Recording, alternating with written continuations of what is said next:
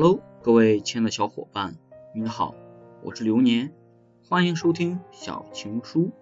本期节目要和大家分享的是，你和媳妇儿吵架吗？当然，有时候吵得很激烈，互相不理，但是扛不过一个晚上，好像夫妻都没有啥隔夜仇。第二天醒来，发现多年的身体习惯抱在一起，大家都醒了，但是闭着眼装睡。谁说第一句话谁尴尬？慢慢的，大家都假装伸一个懒腰，然后离开彼此的怀抱，等一个时机。夫妻多年，太懂对方了。我媳妇儿在等我道歉，我在等我媳妇儿饿得肚子咕咕叫。只要我媳妇儿肚子咕噜一叫，这就是鸣金收兵啊！得嘞，我麻溜的下床做饭，饭菜一出锅，什么愁？什么怨，烟消云散。结了婚，你会发现，生活里埋藏了无数的雷，搞不好还能踩上连环炮。吵不吵架，都在情绪起来的那一刻。第一句话，我们家经常被我儿子整得鸡飞狗跳，家里那叫一个乱啊！怎么形容呢？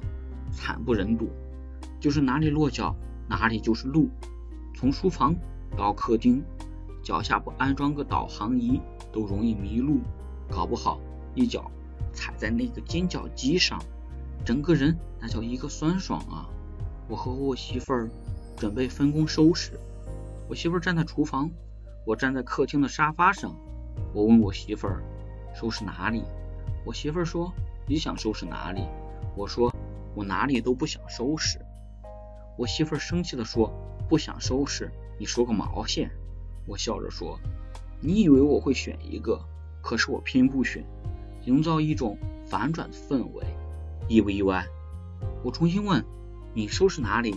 我媳妇说：“哪里都不收拾。”我说：“你不能重复我说的，没有新意，没有惊喜，你必须营造一种紧张、刺激又反转的氛围。”我媳妇说：“我哪里都不收拾，我就收拾你。”然后我们哈哈笑着开始打扫卫生。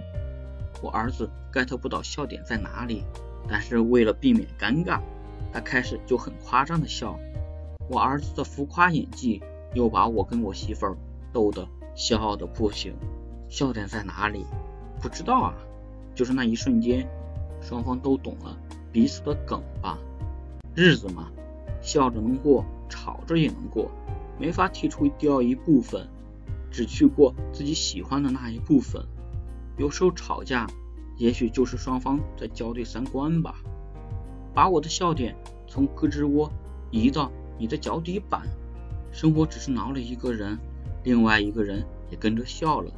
所谓夫妻一场，大概就是有梗同笑，有愁同扛吧。你问为什么生活总是一地鸡毛？那是因为锅里小鸡炖蘑菇啊。因为还有粉条呢，加点土豆、青椒，搞不好你还能整个黄焖鸡。万一小鸡有点大，一锅炖不下，那就两吃，再整个辣子鸡。生活百般滋味，你就拿个油盐酱醋，是不是对生活不尊重呢？你的咖喱呢？你的焦糖呢？你的藤椒呢？炖它，煨它，盘它。我一直相信。能量是守恒的，用嘴吵的架，也得用嘴还，亲一下，泯恩仇。你看，昨天才吵架，沦为路人，一觉醒来，阳光明媚，亲一口，小别胜新婚的感觉啊！好的，朋友，本期节目到这里就已经结束了，感谢您的收听，您的每一次陪伴都是我继续前行的力量。我是流年。我们下期再会。